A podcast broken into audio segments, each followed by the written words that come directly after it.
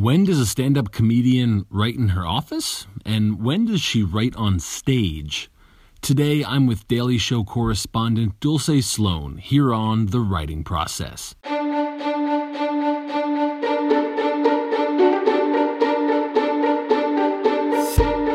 Welcome, welcome, welcome to the second to last episode of the first season of The Writing Process.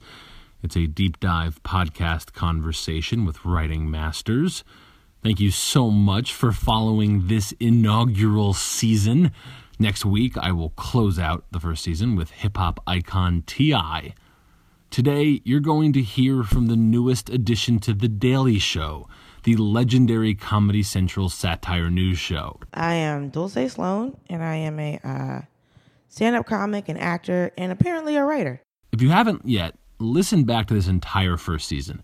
I talked to an acclaimed novelist, an award winning poet, a YA author, a songwriter, a national politics journalist, a memoirist, and a comedian with a pair of Netflix specials. To close out this season, I'm going to pull all of the big lessons on writing process that I have myself learned, but before I do, I have two more stimulating conversations to share. And first, today, it's Dulce Sloan, the Atlanta bred theater kid turned performative stand up comedian. Last year, she landed one of the highest profile jobs there is for a young comic a coveted contract as an ongoing correspondent for The Daily Show, which came into national prominence when hosted by Jon Stewart and is now led by the celebrated comedian Trevor Noah. She described herself as a reluctant writer to me someone who was pulled into stand up by a mentor and then taught how to write a joke, understanding the structure of the premise, the setup, and the punchline. But like most comics, this was something she already understood intuitively, probably aided by growing up performing in school theater programs. But she had to learn that you can dissect the words used to make a joke to make them tighter, fresher, and funnier. That seems to be what made her fall in love with stand up though acting still has the first place in her heart. When I interviewed her before a performance she had in April, we talked about several writerly approaches she had tried but didn't actually work for her. She tried morning pages, the concept of starting every day with free write to get to new material. It was too emotional. She tried long form transcription of her sets to edit on a computer. Too sterile she feels bounded by being a performer first. So, though she'll write a joke out longhand and sort through word options, she likes best letting the audience tell her the direction she should go toward. Dulce told me that night she was going to be using a joke that had a transition between setup and punchline that she didn't quite like yet. She was still writing and editing, finding time to work on it based on how an audience reacted to it. Most of our time together centered on her stand up work, which has gotten her on Conan O'Brien and led to Rolling Stone calling her one of 2017's 10 comedians you need to know. But I closed out the interview talking about her writing experience and what is likely her most prominent role to date as correspondent on The Daily Show, which included a segment she had done visiting the existing US Mexico border wall in Tijuana. Throughout the entire conversation, you'll hear the balance she strikes between writing alone and creating with an audience, something any writer can understand.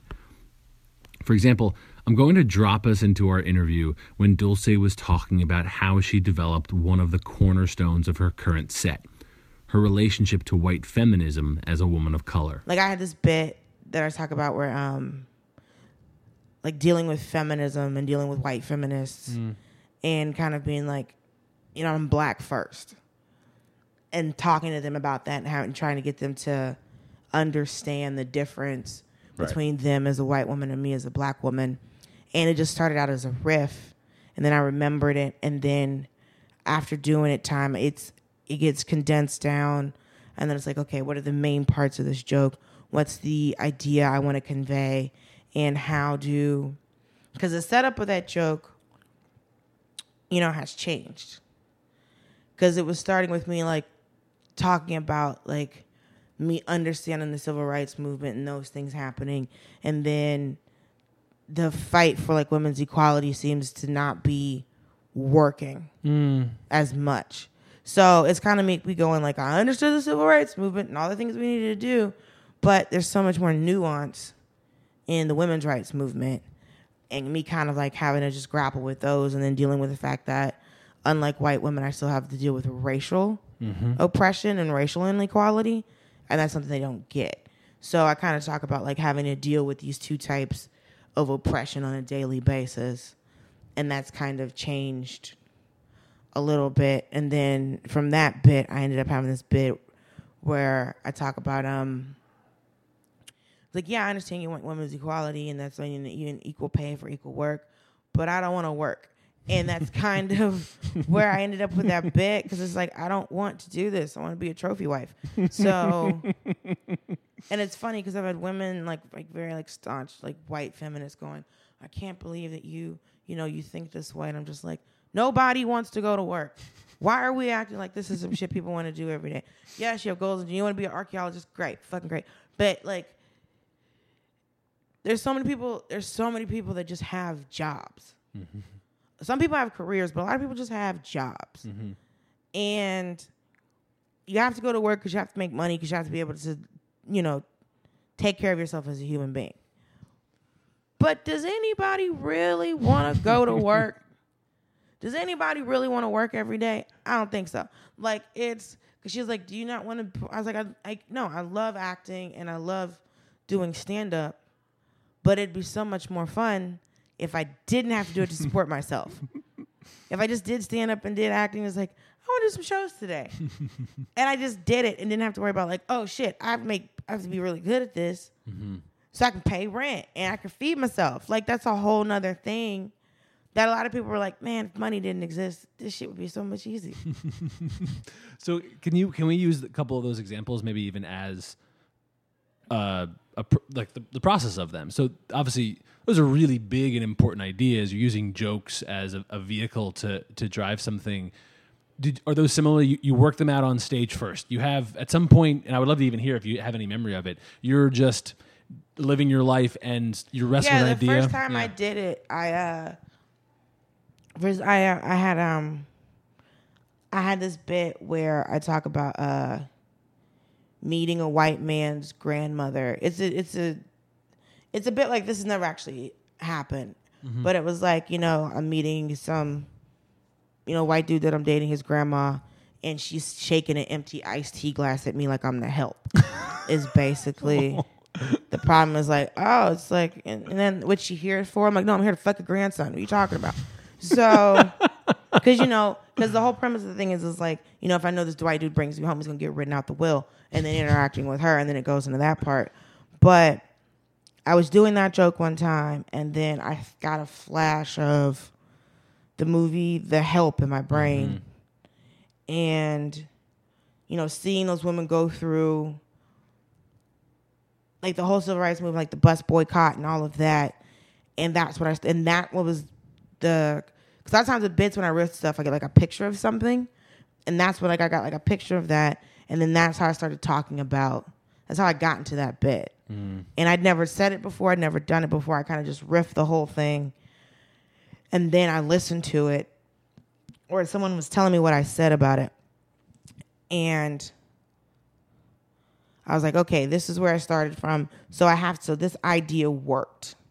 So then I have to go, Can okay. I, can I be more granular? Sorry, but like, so you walk off stage that night, and you're like, "That was pretty good." Like, Right. you, and and you're it's sitting with you, and you're saying, "There's more there than I had," or what is the actual Mm. process? the, the actual is, how do I get this as concise as possible? Right. So you're like, "That was good. I want Right. more of that." How do I convey this? Because stand up is basically economy of words. How do you get the punchline in the most effective way? So it's how do I make this make the most sense? How do I get this condensed down to the thing that's the like the easiest to get to? Like what's the fastest way to get to me saying as a black woman I'm black 1st mm-hmm. And then I go from there.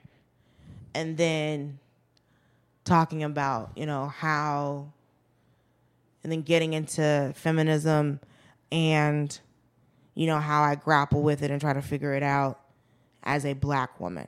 So I go from that thing and then I go into the feminism bit because the feminism each bit can stand on its own. Mm-hmm. They don't have to be together. So I also had to make sure if I'm just doing something where I just want to talk about just this, I want to talk about. I usually do them together, but I wanted to make it show like if I didn't do them together, those two bits could still stand on their own. And are you when you're working them? Are you like pen and pad? You know, I among write- friends. Yeah. What is it? I write. I have to write stuff down, just because I guess I still I grew up. I'm still from the age where people had to write on paper. so when I'm working out something, I have to write it down because if I'm typing, I'm too focused on the typing and not what I'm trying to say. Mm. And it's faster to get stuff down by hand because then I can mark through stuff. Because the thing is, when you delete something on a computer, you go back and rewrite it, it's gone. Hmm. I've done stuff, I've been working on something and where it's, I'll mark something through and go, oh no, that does work. Hmm. So that's why I like writing stuff down because I can mark through something and go, oh no, that did work that way. Or I can see the different ways that I changed and go, oh no, it did work that way. Or it worked the second way, not the third way. So I can see what the edits are if I write it down on a piece of paper. Do you? Uh, how literally do you take it as work? Meaning, do you say you know nine to? to- No. to- like yeah. So what is it? What is it? Time, process, uh, habit. What are things that go into that? If it's something that I really need to figure out because the because the order of something isn't correct, then I'll write it down. But if it's something that I know works and I just want to tweak it, I do it on stage. There's not a lot of physical. It's physical writing of stuff down. It's like you know I have like little. What I'm trying to do now is I'm trying to because for a while I just didn't have a notebook where I would just come up with new bits and I type them out on my phone and I'm like this still works, but I had to go back to using paper um, because I was writing out bits that I already knew worked because I had worked them out on stage so many times. Um, and I'd write them down. like, okay, I've got this notebook. Let me write this down. But it wasn't a consistent notebook that I was keeping. So I have to go back to having a consistent notebook that I need to keep because I feel like that I've lost. Not that I've lost jokes, I've forgotten jokes. Right. Because when I look at set lists, it's just like the key word out of it. But like, I was looking at one set list and it just said, I think it just said boobs, and I was like, I don't know what the fuck this bit is. Why does this just say boobs? What what bit was this? I I have this other bit about boobs, but what's this bit about? But I don't know. So I couldn't figure out it was the same bit. And like I'll see stuff like from oh like if I find an old notebook and I'll look at a set list, I'm like, the fuck joke is that? Like last night I was talking to somebody and I remembered a bit, but since I didn't have my phone with me, I don't remember what the bit was anymore. So I was like, I thought it just just popped in my head like someone said something. I'm like, oh yeah, I got I I got I should work on that bit, and it's a it's a bit that's like a, t- a year old or something like that that I've only done a few times and not done again, just because I started adding new stuff. But it was like, damn it, I didn't have a piece of paper with me. I didn't have my phone with me, so I don't remember what bit I remembered, but it's gone again. Right. So Is it? Is there something provocative about the idea that with all digital technology, you could pretty cheaply and easily. You want to? You want to? Yeah. Oh, it's can- open. Thank you. Um, you could pretty. You could pretty cheaply and easily record everything you've ever said ever, you know, with your phone and and have it. So is there something? Is there a, a reason why the tactile pen and paper is more important? I mean, you record your bits so just in case you say something new, then you can go back and listen to it. But I had like, I had one, I had a SIM card just die on my phone, and I lost all of those bits. Right. But the other thing is, is like you don't always go back and listen. So what I'm go- I'm gonna have to do is like sometimes I'm like, okay, I know on that show I did a new bit. So sometimes I'm recording, so I'll go new like when I'm saving it, I'll put new bit on it. Uh, Um, and then I would remember like, okay, I have to go back and specifically listen to that. But what I really want to find is a app or a software where I can just run my set through it and it'll transcribe it for me. Mm-hmm. That's what I want. Because what I what I have the tendency to do is just if it's an hour long like if it's like a hour long set, I'll go, okay, I know that joke, I know that joke, I know that joke, and I'll skip. but there's probably a thing that I said that would work Right. that I need to use. So I really have to like dedicate myself to just sitting down and going, okay, listen to every single recording because sometimes I'm really loose on stage and I like that because a lot of comics have a specific set list. Like one of my friends, he does his set list and he won't deviate from it. Me, I'm very loose. I'll come up with a set list or I know what I want to say, but if something happens in the room or I come up with an idea for something for a joke, then I'll riff off that joke and say something because sometimes some stuff some riffs only work at that show in that moment. Mm-hmm. And then some stuff you can keep using. Like that you know like the feminism and the in the black first bit. Those were riffs that i came up with that are now in my set. Mm-hmm. Uh because i'm not someone like because a lot of my friends they'll have like all right it's every day i write for like three hours. I, that wouldn't work for me mm-hmm. And so that, a, corollary to that reminds me about so many genres poetry fic, short fiction long fiction novel they're all based on this idea of you are working over your words so meticulously and specifically you'll take years. And um, a lot of songwriting is like that too but but stand up and hip hop th- th- those two genres like that form of entertainment those forms of entertainment are ones that have people who performers who say I am like the, those short story writers and I'm very meticulous and I and I'm very processing words, but I have people who because of the oral traditions of, of these genres, I am I think it has to happen more more fluidly. Is is that a corollary that uh, that it seems apt between and, and is there anything like important It- there? I There are newer genres. I'm not, I'm trying to work through why that's so similar. it's both genres have a live audience, and in both drive uh, for the, I mean you're performing at a show, both of them you're performing in front of live audience, and you're trying to evoke a reaction out of that audience. Mm-hmm. And with stand up, but you're trying to evoke a laugh, you're trying to get them to think, or trying to gross them out. Anything you're trying to get a, a emotional response from people. And so when you're in a genre that is very dependent upon the audience's reaction, you write knowing that everything you say is supposed to get an audience's reaction. And so you have to write and you have and that's why I let stuff when I have something new, I'm like, okay, it's if I come up with a new bit, I, you know, I'll write it out one time or write it out a few times, or I'll come up with a general, like, I'll come up with the structure of it, and then I have to put it on stage. I'm not, I can't sit up and rewrite and rewrite and rewrite because you can get, from me, it's, I've come up with, you know, I'm like, okay, let me try the way these other people do it. You know, successful comics, you know, my friends who are doing well, who are like, yeah, I get a bit and I write it and I write it and I write it and then I put it on stage. But for me, I still have theater brain. Mm-hmm. So if I get my lines down, basically, because for me, stand up is lines. Because when I'm getting, like, if I'm trying to do, It's interesting. For me, stand up is lines to the point where if I'm trying to do just a specific set, I will, to make sure that I don't deviate from it, what I'll do is I'll walk around and every step I take, it's because like every, like with your set list, it's buzz, it's a word or like a phrase from the joke. So if I'm trying to get it in my body to make sure that I don't deviate from that set list, I will walk around and every step is okay, da da da, da da da, da da da, da da da, da da da. And then I'll go. And so I walk on a straight line, and all those jokes, and then I'll go back. But every footstep, and if I really, and it's, I'll start with, I'll take two steps for the same joke. And then I'll take one step for the same joke to get it in my body because like when I was doing like I did grew up doing plays and so I would learn my blocking like basically where you're placed on stage is called blocking.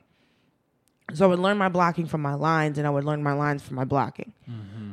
So I'm like I don't The know what I'm motivation. Why Right. am I going? well, yeah, the motivation why am I going there, but it's also it's like there's some people who could were I was really great at remembering my blocking, but I wouldn't always remember my lines. Mm-hmm. And then there's other people who are great at their lines but wouldn't remember their blocking. So I was like, let me marry these two. So I know if I'm doing a show, if I'm on this side of the couch at this particular point, and this person's standing to my left and this person's standing to my right, this is what I'm supposed to be saying. And then when I move to this other part, if I move over to the person on my right, then I know what I'm supposed to be saying here. So it's I've got my words in my body and then my body in the words. So I know exactly where I'm supposed to be and what I'm supposed to be saying. And so when I do that with stand up, it's I know I'm going to be standing still on stage. So if I put the movement and put the words in my body, then I know that's what I'm supposed to be saying because the words are in my body and this is the order that I say them in. That's interesting. That's very different. Um, maybe two last questions before I hope, hopefully close with with maybe a, a, joke example that you've worked through, if you have memories of it. I already gave you the joke example. Oh, oh, oh, oh. Which one did you put in that category? Of, uh, the one where the black person feminism bit, where it started out as a riff and then. Got it. Went Got all the it. way through. Well, then you, we're ahead of the game. Then my final my final two questions. Then. Yeah, we did uh, it. um, uh, how different are, are, are daily show appearances from your stand up? Is it a similar process? Is there writing? It's a completely different process. Yeah. Can you maybe just a moment on, that, on how that? Um, the daily show process is sometimes I'm involved with it where it's I'll pitch something to do at the desk or the writers come up with an idea for something for me to do at the desk. So if I come up with the idea, it goes to the writers, the writers write it out, and then you work with the writers to make sure that it's in your voice and it's the um and it's it's in your voice and it's in your perspective. And that's what you do both ways. Either if I pitch it or they pitch it, the writers write it. And then you work with the writers to make sure that it's in your perspective and in your voice. So that's the different process. So I don't have to write out every single word. Got it. That I do at a chat because the writers write the entire show. Right. So it's good that the writers, you know, the writers have to write it to make sure that the show stays in the vein what the show is supposed to be in. That house voice of the Daily Show. Right, the house voice of the Daily Show. But then that's when you bring in the correspondent because it's you sit down with them and they're like, okay, this is what the rough cut that we have, and then it's a collaborative um, piece after that where it's you and the writers working where it's like no let's say it this way or oh let's put this joke in here let's take this joke out because you have to edit for content and edit for time too. Right. So the writers will give you the first thing and it's like okay we might make this a little shorter let's make this a little longer. And then you have rehearsal and then you go through to see if the jokes work and then after that there's another editing and then it goes on the show mm. but this could all be one day where you come up with an idea, you do the chat, you do the rehearsal, right. and then you perform it that night, that evening. My last big I, I big question for you is just your relationship to writing. It's interesting that at the beginning you kind of teased about now I'm being called a writer. Now, could you share a bit what that means? Like, what is your relationship to writing? What is writing? If you are if you don't think you're a writer, what do you think writing means? I think writing means sitting down in a notebook at a computer and then just espousing ideas. Cause like one of my friends had me doing um he had me doing these things called morning pages. Mm. Or you wake up and the first thing you do is you get in a notebook. And you try to like free write, just stream of consciousness, just three full pages. And I was doing this, and he said you do it for like 14 days. And I did it for like six or seven. And I'm like, fuck this. I'm not doing this anymore. because it was too much. Mm. It was because he's like, that's great. I said, no, I don't want to be that angry that early or that emotional. Whereas, like, right. sometimes I write down stuff and be like, yo, man, ah. So, like, there's stuff you think about that, like, like, I forgave this person and they're a piece of shit. Or it's, this horrible thing happened to me that I haven't processed yet or I just want to be loved. Like it's too it's I just woke up. Right. So it's it was too it made me too emotional. Right. Because it was a free write and you just woke up. So all of those things that you have in your brain to block out like everything that you have like okay, this is behind this door and this is behind this door. When you first wake up, all those doors are open. Right and then all of these little demons get to creep out. And I'm like, uh, uh, uh, I pray too hard. Back inside, demons. No. And it made, and it was like I was coming up with stuff. I was like, yo, I didn't need to know that about myself. All right, next. Oh, this is very helpful. No, it's not. It was too fucking emotional. So like, it was because I have done like real writing before. Like I wrote a um a commercial for Lane Bryant. Uh, mm. at the end of 2016 or like the summer of 2016 for their fall campaign, I wrote a Lane Bryant commercial. And so that's the I think in my mind that's like real real writing. Like writing like I wrote words for other people to say. Right. Like the writers on the show write for Trevor and write for us for the desk pieces. Because when we do the field pieces, that's all us. No one writes those words. And a lot of the stuff for field pieces, like we have joke meetings and we talk about what the main points we are that we're going to hit. But, But, a lot, climbing the, the wall in Tijuana or, or hanging around. That's that's that's you hanging there. That you know. yeah, like when bit. Kosta climbed the wall in Tijuana, no one wrote that down on a piece of paper for him to do. It was, let's just see if we can climb this wall. Like, let's just see what happens if I jump up on this wall, or if he, when he climbed on top of the truck, because I got up there too, but there was like you could only have like three people up there. Okay. So I got up and we filmed some stuff with him and him yelling at the dudes working on the wall. But a lot of stuff we just did at the time. But when I did, when I did my first one in Chicago, a lot of those questions were planned out because it was so much information Right. that we were trying to get to people and get them to really understand that program and understand the kid that was in it and the guy that was running it. Those questions were very, very mapped out. But my responses weren't. And their answers were. So we had points we wanted to hit. In Mexico, we had questions and points. Like when we interviewed people, we had exactly what we wanted to say. But our responses to those people was not written out. And certain stuff that we did, like uh, yeah, Kosta jumping up on the wall, that was not anything that's planned out. So I think with me in writing, it's it's very much a Was, was there, is there like writing the like, so you guys had you know there, there was a there was a, a bit in this in this piece where you guys go to the you know explore the border wall that's being tested in Tijuana and and you guys have character tropes you know he he is I'm a, aloof and, and overconfident you are you know speaking Spanish and knowledgeable is that something that you guys in a meeting you are writing out essentially you know these are the characters and, and the way we're going to drive forward a point H- how much of is that is built on the spur as opposed to writing ahead of time all of that was writ- all the questions we had to do were written ahead of time because I had to make sure the Spanish was correct. Um, so because at one point I asked to do the question, he was like, "What?" And I was like, "Let me check with the interpreter." And I was like, "How do you?" Because I had to, I had to learn how to say rapist in Spanish. like I didn't, I knew how to say like thief, and I know how to say like robber, but I know how to say rapist in Spanish. And then, um, because we didn't have an interpreter with us, so when Kosta had questions, they could interpret it for them. right Um, but there were things that we wanted to convey when we did the Mexico piece and we were talking, but like, um, two of those interviews were planned and two of them weren't. We didn't expect to be able to talk to people that were living there.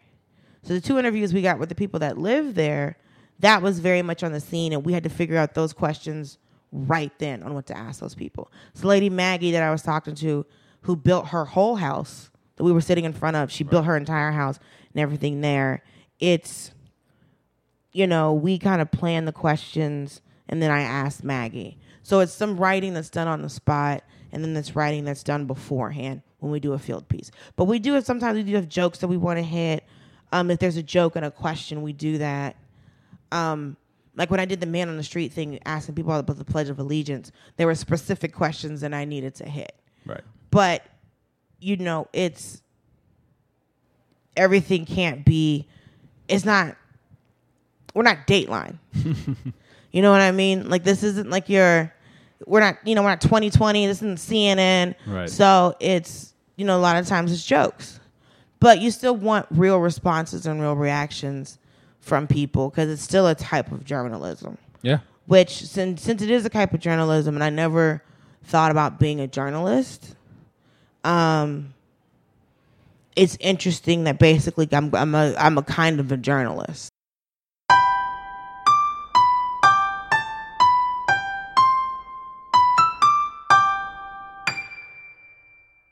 I like ending on the note of identity as a topic Dulce so often confronts in her material.